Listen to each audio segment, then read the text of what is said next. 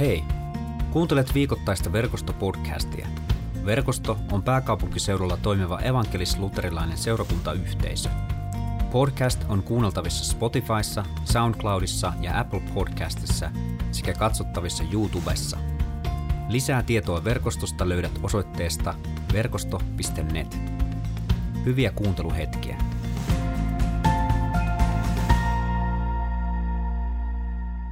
Ja sitten mennäänkin päivän evankeliumi, joka tänään helluntaina vuonna 2020 Herran vuonna tulee Johanneksen evankeliumin 14. luvusta ja, ja sieltä jakeet 15-21.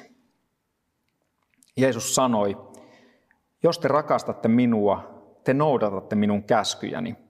Minä käännyn isän puoleen ja hän antaa teille toisen puolustajan, joka on kanssanne ikuisesti Tämä puolustaja on totuuden henki. Maailma ei voi henkeä saada, sillä maailma ei näe eikä tunne häntä. Mutta te tunnette hänet, sillä hän pysyy luonanne ja on teissä. En minä jätä teitä orvoiksi, vaan tulen te luoksenne. Vielä vähän aikaa, eikä maailma enää näe minua, mutta te näette. Sillä minä elän ja tekin tulette elämään. Sinä päivänä te ymmärrätte, että minä olen isässäni ja että te olette minussa ja minä teissä. Joka on ottanut vastaan minun käskyni ja noudattaa niitä, se rakastaa minua. Ja minun isäni rakastaa sitä, joka rakastaa minua, ja häntä minäkin rakastan ja ilmaisen hänelle itseni. Tämmöinen tosiaan helluntain evankeliumi ja, ja mä voisin pohjustaa opetustani oikeastaan sillä, että on itse saanut, niin kuin moni tietää, olla karismaattisessa liikkeessä pitkään ja, ja monissa näissä asioissa. Ja, ja tuota, varmaan pyhästä hengestä, armolahjoista, kaikista näistä se opettaminen on ollut semmoinen, niin kuin, voisiko sanoa, pääleipälaji jossain vaiheessa ja kymmeniä kymmeniä opetuksia vuosittain näistä asioista.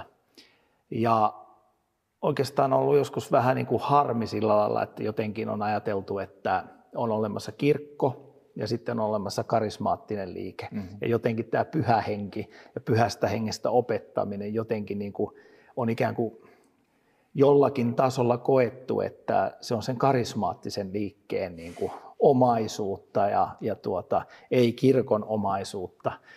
Ja näinhän se toki ei ole. Ja, ja on joskus jopa valitettavaa, että karismaattinen liike ja, ja pyhä henki ja pyhä henkeen liittyvät asiat liitetään niin voimakkaasti yhteen. Totta kai tietysti kysymys on, on nimenomaan pyhästä hengestä puhuvasta liikkeestä, ja, ja tuota, mutta siinä on ollut monia, monia ongelmia varmaan matkan varrella ja ja toivottavasti tänä päivänä eletään semmoisessa ajassa, että, että niitä ongelmia ei olisi niin paljon. Mm. Ja ne ongelmat on oikeastaan sitten johtanut siihen, että moni on jäänyt niin kuin oikeastaan uskon, kirkon ulkopuolelle ja moni, moni myös työntekijä on kokenut, että onko mä niin kuin yhtä arvokas kuin joku esimerkiksi karismaattisen liikkeen ihminen, tai onko mä yhtä, yhtä hyvä pappi tai yhtä hyvä työntekijä seurakunnassa. Ja, ja, ja se on myös aiheuttanut sitä, että ei ole niin päässyt tutustumaan niin pyhään henkeen ja pyhän hengen asiaan niin vahvasti.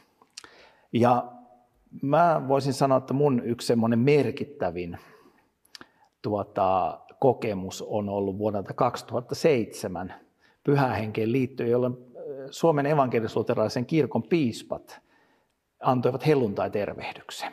Ja mä ajattelin, että nyt mä teen tämmöisen poikkeuksen, eli mä luen aika pitkän tekstin tässä tuota, ää, aluksi, ja se on piispojen helluntai-tervehdys.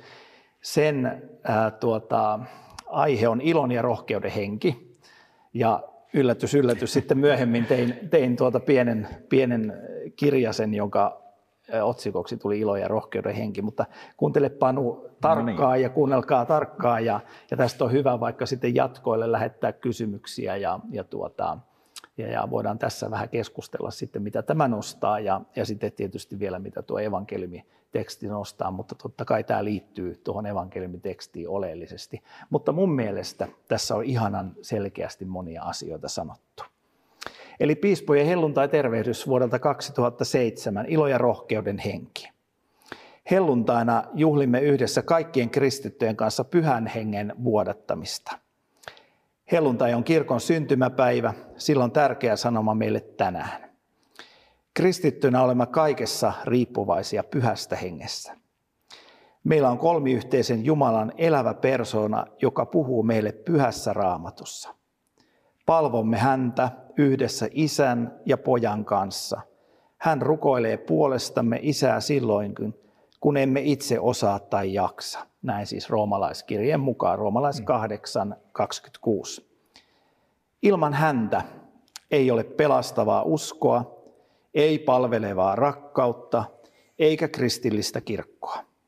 Nöyrä rukous, lähetä meille pyhä henkesi, on kirkon sydänääni aina ja kaikkialla. Helluntain henki on ilon ja rohkeuden henki.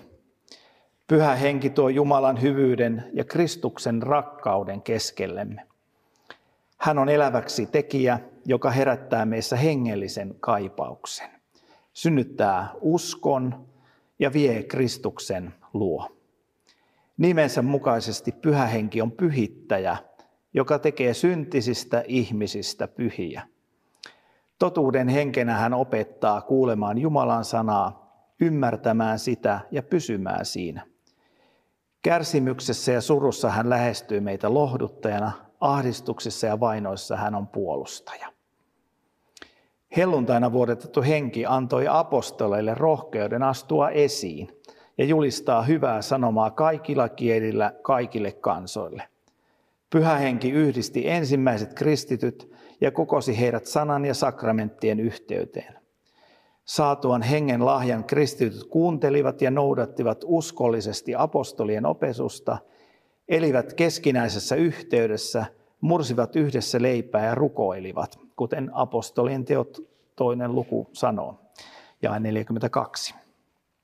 Myös tänään pyhähenki varustaa kirkkonsa monenlaisilla armolahjoilla, eli karismoilla.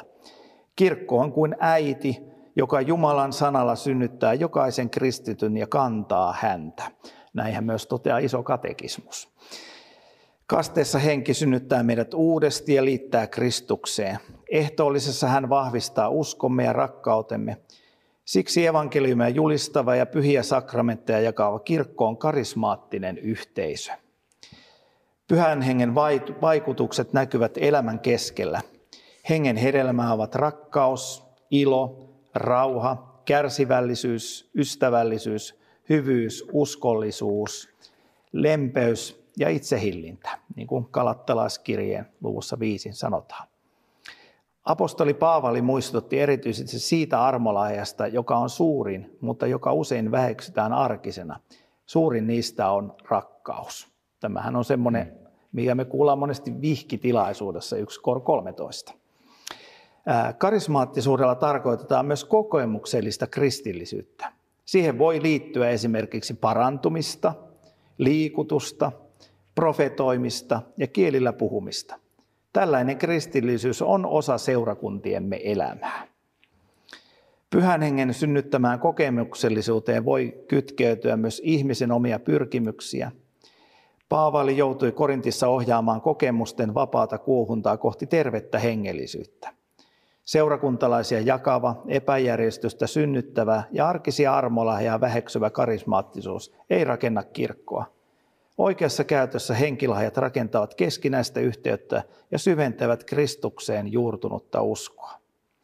Kirkon usko ja yksityisen kristityn kokemus tarvitsevat ja tukevat toisiaan. Ilman kokemusta usko menettää innon ja on vaarassa kaventua. Ilman tervettä oppia Kokemus irtoaa kirkon yhteisestä uskossa ja vaarassa ajautua vääränlaiseen yksilöllisyyteen. Kirkossa kaikkea on tutkittava ja arvioitava Jumalan pyhän sanan valossa. Paavali hallisi seurakunnan olevan selvillä kaikista hengen lahjoista. Kuitenkin hän kehotti tavoittelemaan kaikkien arvokkaimpia armolahjoja seurakunnan rakentamiseksi. Siksi mekin iloitsemme armolahjoista, jotka elävöittävät rukousta, vahvistavat sitoutumista ja synnyttävät nöyrää ylistystä vastauksena Jumalan rakkauteen. Kaiken tämän saa aikaa yksi ja sama henki, joka jakaa kullekin omat lahjansa niin kuin tahtoo. Niin kuin korinttilaiskirjassa sanotaan. Sanan ja sakramenttien välityksellä pyhä henki synnyttää iloa, rauhaa ja rakkautta. Hän tuo Jumalan armon luoksemme. Helluntaina rukoilemme, että ilon ja rohkeuden henki siunaisi kirkkoamme hyvillä lahjoillaan. Ja sitten tässä on päätteeksi tuo rukous, mitä me kuultiin tuossa jo alussa, eli tämä vanha Tule pyhä henki kirkkorukous, joka on hieno, hieno, hieno rukous. Ja tämä on tosiaan Suomen evankelisulottelaisen piispat allekirjoittanut vuonna 2007 silloin Jukka Paarman arkkipiispan johdolla. Ja, ja jos mä nyt ihan oikein muistan, niin tämä, tämä teksti on Jari Jolkkosen piis, nykyisen piispan mm, kirjoittama. Hän oli piispan kokouksen sihteerinä silloin ja tämmöisen tekstin kirjoitti, jonka piispat silloin allekirjoitti. Mitä Panu nousi? No sanotaanko näin, että, että siinä oli kyllä niin, niin paljon paalutettu hyvää, hyvää hmm. maaperää. Jotenkin siitä, en nyt muista sitä sanamuotoa, mutta tuli ikään kuin se, että, että no esimerkiksi niin kuin hyvin usein alfalla, kun puhutaan pyhästä hengestä, niin ihmiset sanoivat, että jotenkin isä on hirmu helppo ymmärtää ja poika tai mm. niin kuin Jeesus, ne on niin kuin hirveän helppoja.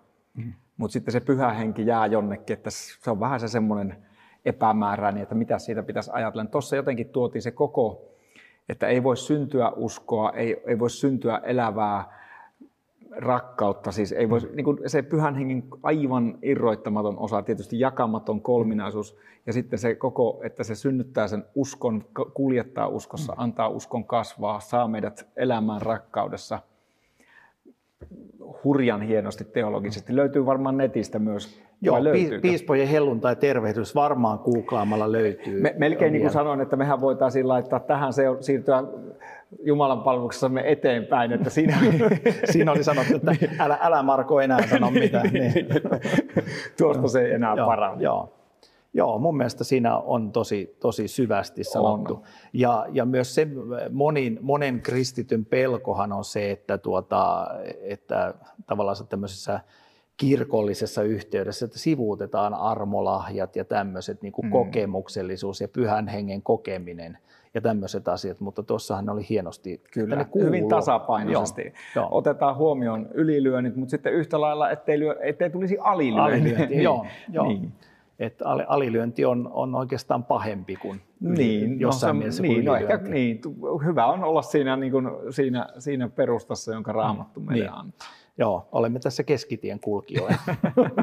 Joo, mutta tosiaan tuossa on hienolla tavalla kiteytetty se niin helluntain sanoma, ja tietysti joku voi muistaa, että vuonna 2007 kuohui valtavasti karismaattisessa mm. liikkeessä. Mm. Ja, ja, tuota, ja nyt kun tuossa puhutaan kirkosta, että jos hyvä, hyvä ystävä, sä kuulut johonkin muuhun kirkkokuntaan kuin tähän luterilaiseen, mm. niin, niin kyllä tämän, tämän voi niin kuin samaistua kaikissa kirkkokunnissa. Ja, ja mun kokemus on ollut, että, että me ollaan varmaan monessa paikassa lähennytty toisiamme Kyllä. näissä pyhän hengen asioissa ja löydetty niin kuin se, se yhteinen, mitä raamattu korostaa. Ja eikö siellä puhuttu, että yhdistää kaikki kristityt? Kaikki kristityt, ko- kyllä. Että nä- näin se on, että Joo.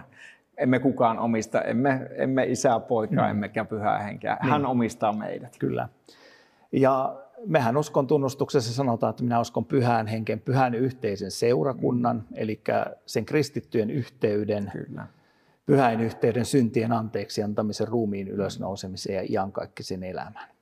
Ja nyt mun mielestä pyhästä hengestä, mikä, mikä nousee niin kuin tästäkin evankeliumitekstistä, niin, niin juuri tämä pyhitys, että Kristus meissä. Hmm. Ja mulle jotenkin niin kuin nousee, kun, kun miettii, että mikä on pyhän hengen tehtävä, mikä on niin kuin helluntain rooli ää, ja pyhän hengen vuodattamisen rooli, että mitä Kristus on tehnyt. Ja siihen me voida, ei voida vastata muuta kuin, että Kristus on tehnyt kaiken. Mm. Ei, ei ole niin kuin mitään sellaista asiaa, mitä Kristus ei olisi tehnyt meidän puolesta.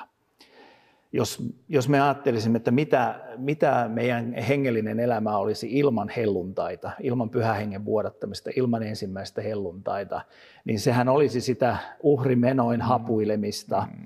Jumalan etsimistä, keinoilla, erilaisilla keinoilla yritystä mennä kohti Jumalaa. Olisiko se semmoinen nykykielen niin self-help? Self-help, kyllä. niin, itse, itse, itse, itseni parantamista ja, ja maailman parantamista näillä kyllä. omilla keinoilla, kyvyillä ja voimilla, jotka kyllä. ovat kyllä ainakin, mitä vanhemmaksi tulee, niin huomaa, miten vähäiset ja olemattomat ne kyllä. ovat. Joo. Ja sehän taas johtuu siitä, että me ihmisinä olemme luotuina Jumalan yhteyteen. Mm, näinpä. Ja nyt kun me luetaan vanha testamentti, niin mehän nähdään tämä valtava hapuilu, niin. mitä vanhassa testamentissa on ja, ja mitä ihminen todellisuudessa on. Ja sitten tulee tämä, mikä me on, niin kuin unohdetaan aika usein, että Kristus täytti kaiken. Kristus täytti sen hapuilun.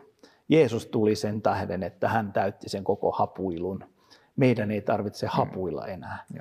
Ja, ja äh, meillä on oikeus tulla Jumalan yhteyteen ja hän on todella täyttänyt kaiken. Ja sitten se, että mikä on tässä tekstissä, te olette minussa ja minä teissä. Eli Jeesus on isässä, mm-hmm.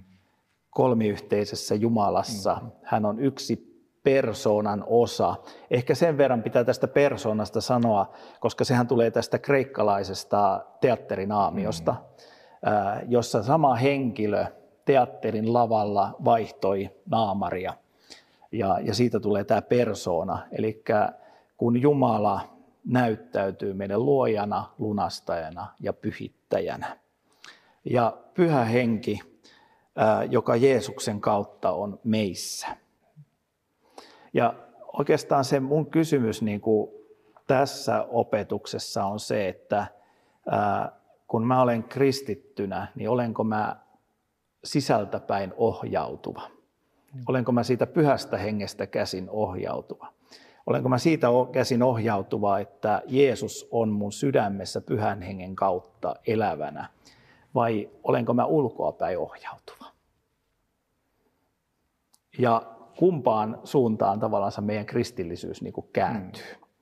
Sehän voi kääntyä kumpaankin suuntaan tahansa. Ja silti ajattelen, että, että lopputulos voi olla se, että me olemme samassa taivaassa ylistämässä Jeesuksen tähden, Jeesuksen tähden. niin. mutta tavallaan se kysymys on siitä, että miten me elämme täällä mm. ajassa, tässä, tässä elämässä tämän elämän. Ja, ja sitten se suurin kysymys on se, että miten me viestimme evankeliumia. Ja todellinen evankeliumin viestiminen, eli todellinen se, mitä, pyhä mitä varten pyhä henki on tullut. Eli pyhä henkihän on tullut kirkastamaan Kristusta. Että kaikki ihmiset voisivat löytää Jeesuksen Kristuksen omaksi vapahtajaksi. Ja jos me olemme kristittynä, elämme elämää, jossa pyhä henki tosiaan ohjaa meitä sisäisesti, niin silloinhan me alamme rakentumaan ihmisiksi, jotka kutsuu ihmisiä Jeesuksen luo. Jos me eletään kristityn elämää sillä lailla, että meille paalutetaan ää, niin kuin asioita ulkopuolelta. Että sun, kun sä oot kristitty, niin sun pitää tehdä näin tai näin tai näin. Tai sulla on joku sääntökokoelma, että kun sä teet näin tai näin, niin sitten sä oot kunnon kristitty. Mm. Ja se ei nyt tarkoita sitä, etteikö meillä ole Jumalan sana, eikö meillä mm. ole järjestys ja, ja tämmöiset asiat olemassa – mutta huomaamatta voi käydä niin, että meidän uskon sisällöksi tulee ulkoapäin ohjaavuus. Mm. Ja silloin kun meidän uskon sisällöksi tulee ulkoapäin ohjaavuus, me ohjataan jonkunlaisiin, jonkunlaisiin sääntöjen kautta, niin meistä tulee aika vastenmielisiä. Meistä alkaa tulla ihmisiä, jotka eivät pysty lähestymään toisia ihmisiä. Ja mä ajattelin, että pyhä henki meissä Kristuksen kautta on sitä varten, että me alamme elää elämää hänessä.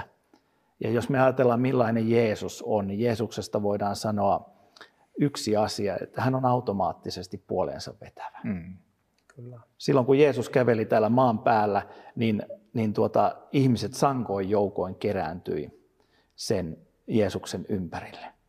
Ja nyt jos me ajatellaan niin meidän suurinta ongelmaa, että miten, tämä, miten me ihmisinä tätä sanaa levitämme, miten me pystytään viemään niin kuin ilosanomaa, armon sanomaa eteenpäin, niin mehän ei pystytä viemään sitä muuta kuin Jumalan armosta pyhän hengen kautta. Mm.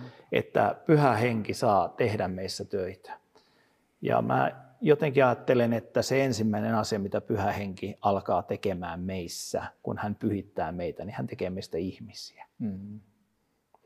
Eli meistä ei tulekaan jumalolentoja tai, tai tuota mm. jotain muuta, vaan meistä alkaa tulla sellaisia ihmisiä, miksi Jumala on meidät luonut. Ja, ja kun meistä tulee ihmisiä, niin me jotenkin ymmärrämme sen, että mitä on Jumalan armo. Mm. Että kun mä olen ihminen, niin silti Jumala on voinut armahtaa mut. Ja mä voin armahtaa muita ihmisiä ja mennä muiden ihmisten lähelle. Niin, se on varmaan se, että kun saa tulla sinuiksi oman niin kuin vajavaisuutensa mm. ja raadollisuutensa kanssa ja katsoa sitä mm. rehellisesti ja todeta, että tällais, tällaistakin, mm.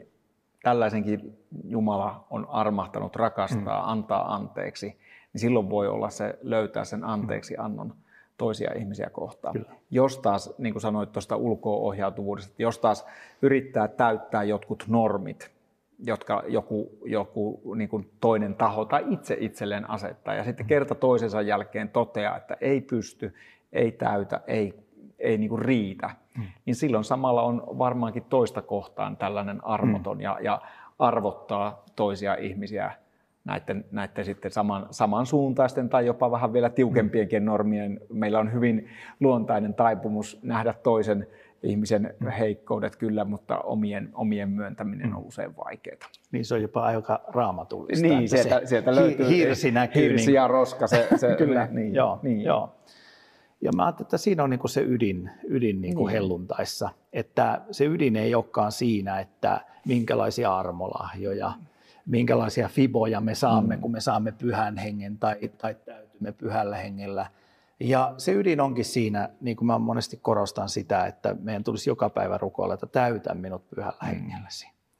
Ja, ja sen, sen tähden, että minä näkisin itseni sellaisena kuin minä olen ja näkisin itseni Jumalan armon kohteena ja ymmärtäisin sen, että Kristus on näin suuri. Jeesus on tehnyt näin valtavan teon mulle ja, ja armahtanut mut tämmöisenä ihmisenä.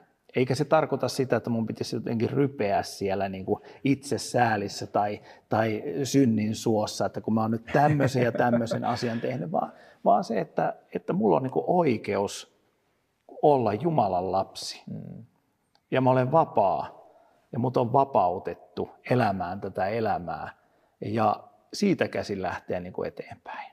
Tulee tämä vanha sanonta mieleen, että kun kristityt tulevat ihmisiksi, niin kyllä ihmiset tulevat kristityiksi. Kyllä, joo. joo. Olisin tullut siihen Aha, sinä, minäkin varastin sinun one-linerin sitten. Joo. Että. Mutta tämä on, tämä on se kehityssuunta ja tämä on se helluntaissa. Totta mm. kai me pyhästä hengestä puhuessa, niin kuin ton, minkä luin, että, että siihen liittyy hyvin paljon armolahjat ja, ja koko, koko tämä karismaattisun kirjo, mutta mä ajattelin, että jotenkin tämän helluntain niin kuin haluaisin mm. pyhittää tälle ajatukselle, Kristus meissä, mitä se tarkoittaa.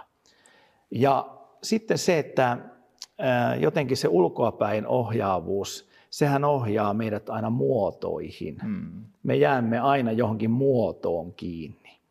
Ja jos se, muoto, jos se ulkoapäin ohjaavuus ohjaa meitä yksilöinä jäämään muotoihin kiinni, niin samallahan se ohjaa meitä jäämään kokonaisina seurakuntina mm. muotoihin kiinni.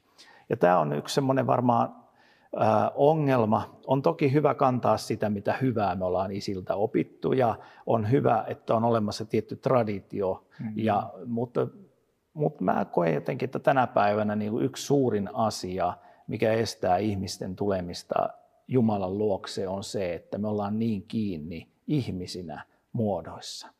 Jumalan pyhä henki ei olisi välttämättä kiinni, vaan Jumalan pyhä henki, mä koen, että tahtoisi, että me oltaisiin niin kuin vapaammin ja elettäisiin sitä elämää, mikä elämä on tänä armon vuonna 2020. Ja elettäisiin siinä kulttuurissa ja siinä elämän, elämän tahdissa. Ja unohdettaisiin jotain sitä, mitä me ollaan ihmisinä niin kuin rakennettu ja osattaisiin kuunnella niin kuin Jumalan ääntä siinä, että mihinkä hän johtaa meitä. miten hän haluaa viedä meitä niin kuin yksilöinä ja seurakuntina eteenpäin, että me kuulisimme Jumalan äänen ja osaisimme ikään kuin tehdä asioita sillä tavalla, että ihminen voi lähestyä Jumalaa. Purkaisimme tiettyjä raja-aitoja. En yhtään epäile, eikö Jumala pysty purkamaan niitä raja-aitoja, mutta, mutta että me, meidät, meidät on kuitenkin lähetetty julistamaan evankeliumia ja purkamaan tiettyjä raja-aitoja, aina sukupolvi kerrallansa. Ja mun mielestä siinä on yksi helluntain ajatus myös, ja, ja ennen kaikkea siinä, että jos me itse elämme vapaina ihmisinä sisältäpäin Jumalan pyhä, pyhän hengen ohjaamina, niin samalla me vaikutamme siihen koko seurakuntaan ja kokonaiset seurakunnat alkaa elämään pyhän hengen ohjauksessa. Ja se tarkoittaa sitä, että ihmiset vois lähestyä todellisuudessa sitä, mitä Jeesus todellisuudessa on, jonka me monesti ihmisenä niin kuin peitämme ja, ja tuota, ää, menemme suorastaan niin kuin Jumalan eteen. Niin kuin tämä vanha, vanha vitsi on, että olen ollut Herran tiellä jo kymmeniä vuosia, niin tuota, että se ei olisi liian totta, niin, että, niin, niin, niin, että olisi, olisin ollut mm. siinä esteenä Jumalan mm. työlle. No niinpä. Että mua olisi ohjannut joku muu kuin Jumalan pyhä henki sisäisesti, Jeesus itse pyhä hengen kautta. Tuosta vielä, niin kun, kun tuota tekstiä luit, niin jotenkin nousi, se usein unohtuu, että että Jeesus, tai että kun hän kastetaan Jordanjoissa, niin henki laskeutuu mm. hänen ylleen. Ja, ja siinäkin nähdään se, että niin kuin Jeesus oli riippuvainen mm. pyhästä mm. hengestä. Kyllä. Me jotenkin helposti niin kuin ohitetaan se ja ajatellaan, että no Jeesushan eli sitä elämää, koska hän oli Jumalan poika. Mm. Mutta hän oli täysin riippuvainen pyhästä hengestä, niin kuinka paljon enemmän me, me sitten olisimme Kyllä. tuohon, mitä sä niin just puhuit. Joo. Että, että... Joo. Ja mun mielestä se oli hieno tuossa tekstissä juuri se, että, että siinä siinä sanottiin, että kirkko on niin kuin riippu, täysin riippuvainen Kyllä. pyhästä hengestä. Mä päätän tämän opetuksen vielä yhteen tekstiin, no vielä niin. lyhyen. Ja tuota, mä, oon, mä oon tänään nyt veronnut piispoihin ja tuota, kaikkiin Herran kansan kaitsijoihin, niin mä vetoan vielä professori Miikka Ruokaseen no niin. ja hänen yhteen lyhyen tekstiin pyhästä hengestä. Ilman pyhää henkeä uskomme on kuivan järkeilevää asioiden totena pitämistä, pois haihtuvaa tunnekokemusta – tai omaan sielulliseen jaksa, jaksamiseen perustuvaa tahdonvoimaa. Ilman pyhää henkeä uskomme on pelkkä ihmispsyykkeen luomus. Sielullista uskoa, joka romahtaa, kun ihmisen omat voimat ehtyvät. Ilman pyhää henkeä meillä on vain laki ja omakyky, ei evankeliumia ja armoa. Kannattaa joskus näitä, näitä vi, viisaita ihmisiä. Jotka Usein ovat, kannattaa niin, heitä kuulla. Kyllä, ja, ja tuota, en, en halunnut jotenkin tässä lainata, vaan, vaan suoraan, hmm. suoraan ottaa suoran tekstin niin. heiltä. Se, mitä sen sanoo, että pitäisi ympäröidä, niin kuin minun pitäisi ympäröidä itseni itseäni viisaampien kanssa. Hmm. Ja kun emme välttämättä, no korona on hyvä hetki siitä, mutta me voimme tällä tavalla Kyllä. olla itseämme viisaampien ympäröimänä. Kyllä. Ehkä tänään tästä helluntaista tämä, eli Kristus meissä eletään vapaina ihmisinä. Rukoillaan. Rakas Jeesus, me huudetaan tänään sinun puoleesi, että Kristus armahda meitä. Herra Jeesus, armahda meitä. Me huudetaan tänään sinun puoleesi, tule pyhä henki, täytä meidät pyhällä hengelläsi. Herra, me tullaan ihmisinä sinun armosi ympäröiminä ihmisinä sun eteen ja saadaan tulla niine rikkomuksine, niine asioine, mitä meidän sydäntä painaa sinun luoksesi. Ja saadaan iloita sitä, että helluntain sanoma on se, että meillä on armo, meillä on anteeksi antamus. Pyhä henki vakuuttaa meidän sydämelle, että meidän kaikki synnit on anteeksi annettu. Kiitos, että sana sanoo, että avuksesi huuda minua hädän päivänä, niin minä tahdon auttaa sinua. Pienikin huuto sinun puoleesi riittää. Ja sinun pyhä henkesi tulee lohduttamaan, auttamaan, vakuuttamaan meidän sydämille, että me ollaan Kristuksen omia Me olemme armahdettuja. Me olemme anteeksi annon kohteita. Kaikki on täytetty meidän puolesta ja sen sinä Jeesus Kristus olet tehnyt. Ja sen pyhä henki vakuuttaa meidän sydämille. Iloitaan vapaudesta, iloitaan armosta, anteeksi antamuksesta. Ylistys sinulle, Kristus. Amen. Amen. Kiitos kun kuuntelit verkostopodcastia. Seuraa verkostoa somessa ja osallistu verkoston online Jumalan palvelukseen. Suorana sunnuntaisin kello 17.00 osoitteessa verkosto.net.